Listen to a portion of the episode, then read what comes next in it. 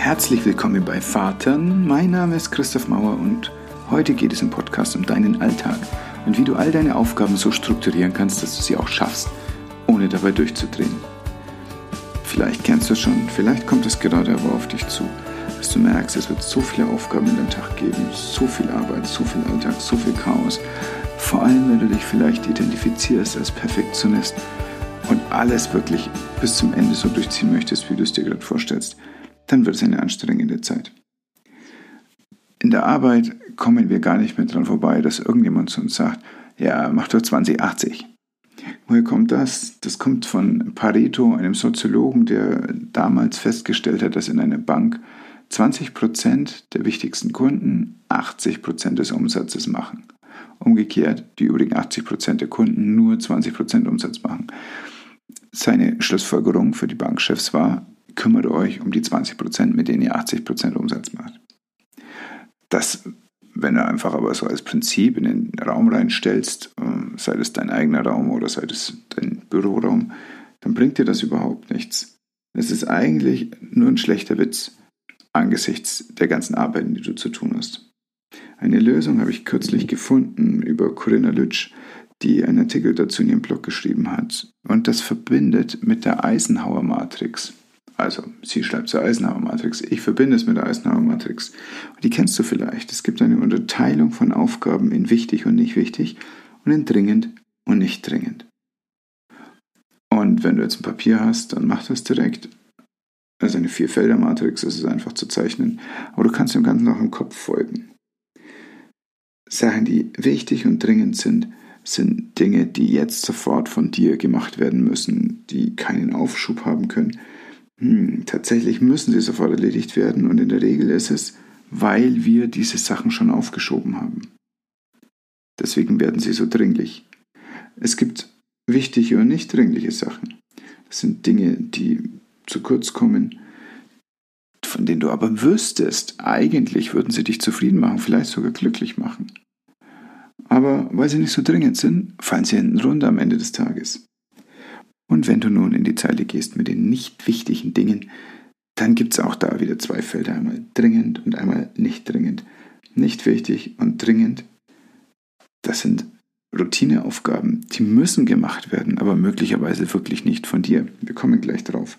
Und nicht wichtig und nicht dringend, na, das sind Arbeiten, die nicht wirklich auf dein Ergebnis einzahlen, die keinen Einfluss auf das Ergebnis haben. Möglicherweise aber ist es auch einfach Ablenkung, die du tust, so Pseudoarbeit, mit der du eigentlich dir Erholung gönnst. Nun, nicht wichtig und nicht dringend bedeutet, dieses Feld bearbeiten wir überhaupt nicht. Das fällt einfach hinten runter. Es hat keine Bedeutung. Das sind genau die 80 Prozent der Tätigkeiten, die nicht zu den 80 Prozent des Ergebnisses beitragen. Wenn du das nun auf Aufgaben in deiner Familie anwendest, dann möchte ich die Felder nochmal direkt durchgehen, damit du eine Einordnung dafür hast und vielleicht siehst, wie wir das bei uns einordnen in hm, die Aufgaben, die so täglich kommen und die so wöchentlich kommen. Wichtig und dringend kann beispielsweise sein, dass dein Kind zum Arzt muss. Oder aber, dass du los musst, weil du einen Arzttermin hast, aber du hast keine Ahnung, wo das U-Heft ist. Das hättest du am Abend vorher rauslegen können. Das gleiche gilt übrigens auch für deinen Morgenlauf, den du ausfallen lässt, weil du eigentlich gar keine Ahnung hast, wo jetzt genau deine Turnschuhe sind oder deine Hose. Und naja, bis du sie gefunden hast, dass die halbe Stunde Zeit, die du dafür hattest und eingeplant hattest und auf die du dich gefreut hattest, leider vorbei und du musst was anderes machen. Das sind wichtige und dringende Sachen.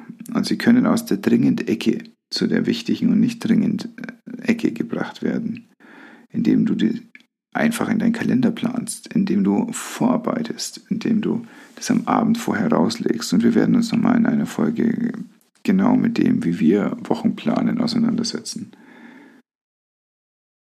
Hier können aber in wichtig und nicht dringend auch noch andere Sachen reinkommen. Was sind die Investments, die du machst für dein Kind? Du hast von dem Zinseszinseffekt gehört in deinem Leben. Wie gehst du damit um? Was bedeutet das, wie du Geld zurücklegst für dein Kind? Dafür kannst du dir einen Termin machen, einmal im Quartal. Wie machst du Micro-Adventures? Es ist vielleicht so, dass man gar nicht richtig in Urlaub fahren muss, sondern einfach einen Tag irgendwas ganz Neues erlebt. Also für dein Kind ist es völlig egal, ob der wilde Bach hinterm Haus im Wald ist, wo es noch nie war, an diesem kleinen Bach, oder ob der in Kroatien eine Felswand runtergeht. Es ist erstmal egal, es kommt darauf an, ob es stattfindet. Aber in wichtig und nicht dringend kommen auch unsere Date Nights rein, wo die Kinder schon im Bett sind und wir uns ganz bewusst Zeit für uns als Paar nehmen. Schauen wir mal in die nicht wichtig Seite, weil das sind ja die 80% an Tagesaufgaben, die kommen und die so tun, als müssten sie jetzt gemacht werden, die aber gar nicht auf dein Ergebnis des Tages einzahlen. Die nicht wichtigen, dringenden Sachen, die Routineaufgaben, die delegiert gehören, sind ein großer Teil und delegieren heißt, jemand anderes macht's. Und das heißt nicht, deine Frau macht's oder deine Partnerin macht das, sondern wenn da Fußböden zu machen sind, wenn da Fenster zu machen sind, wenn da Reinigungstätigkeiten zu machen sind, dann guck mal, was der Preis ist, für den du das outsourcen kannst, für den du dir eine Reinigungskraft ins Haus holen kannst. Und überleg, mit welchem geringen Preis du dir ungestörte Zeit mit deinem Kind und deiner Familie erkaufen kannst. Das sind zum Beispiel Aufgaben, die du outsourcen darfst. Und guck mal genau hin zu nicht wichtig und nicht dringend. Das können so absurde Sachen sein wie Strampelanzüge bügeln oder jeden Abend jedes Zimmer aufräumen. Guck da, was ist das, was wirklich Sinn macht. Verabschiede dich von dem Gedanken, dass irgendetwas perfekt sein muss und heiße den Gedanken willkommen, dass Exzellenz völlig ausreicht.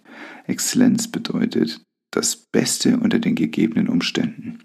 Wenn die gegebenen Umstände sind, dass du zwei Kinder hast, die ihr Spielzeug über den ganzen Boot verteilen, dann reicht es völlig aus, eine Besucherschneise zu haben durch die eben die Menschen, die euch daheim besuchen, so zu einem Tisch dirigiert werden können, dass sie sich nicht verletzen auf dem Weg an irgendwelchen Duplosteinen.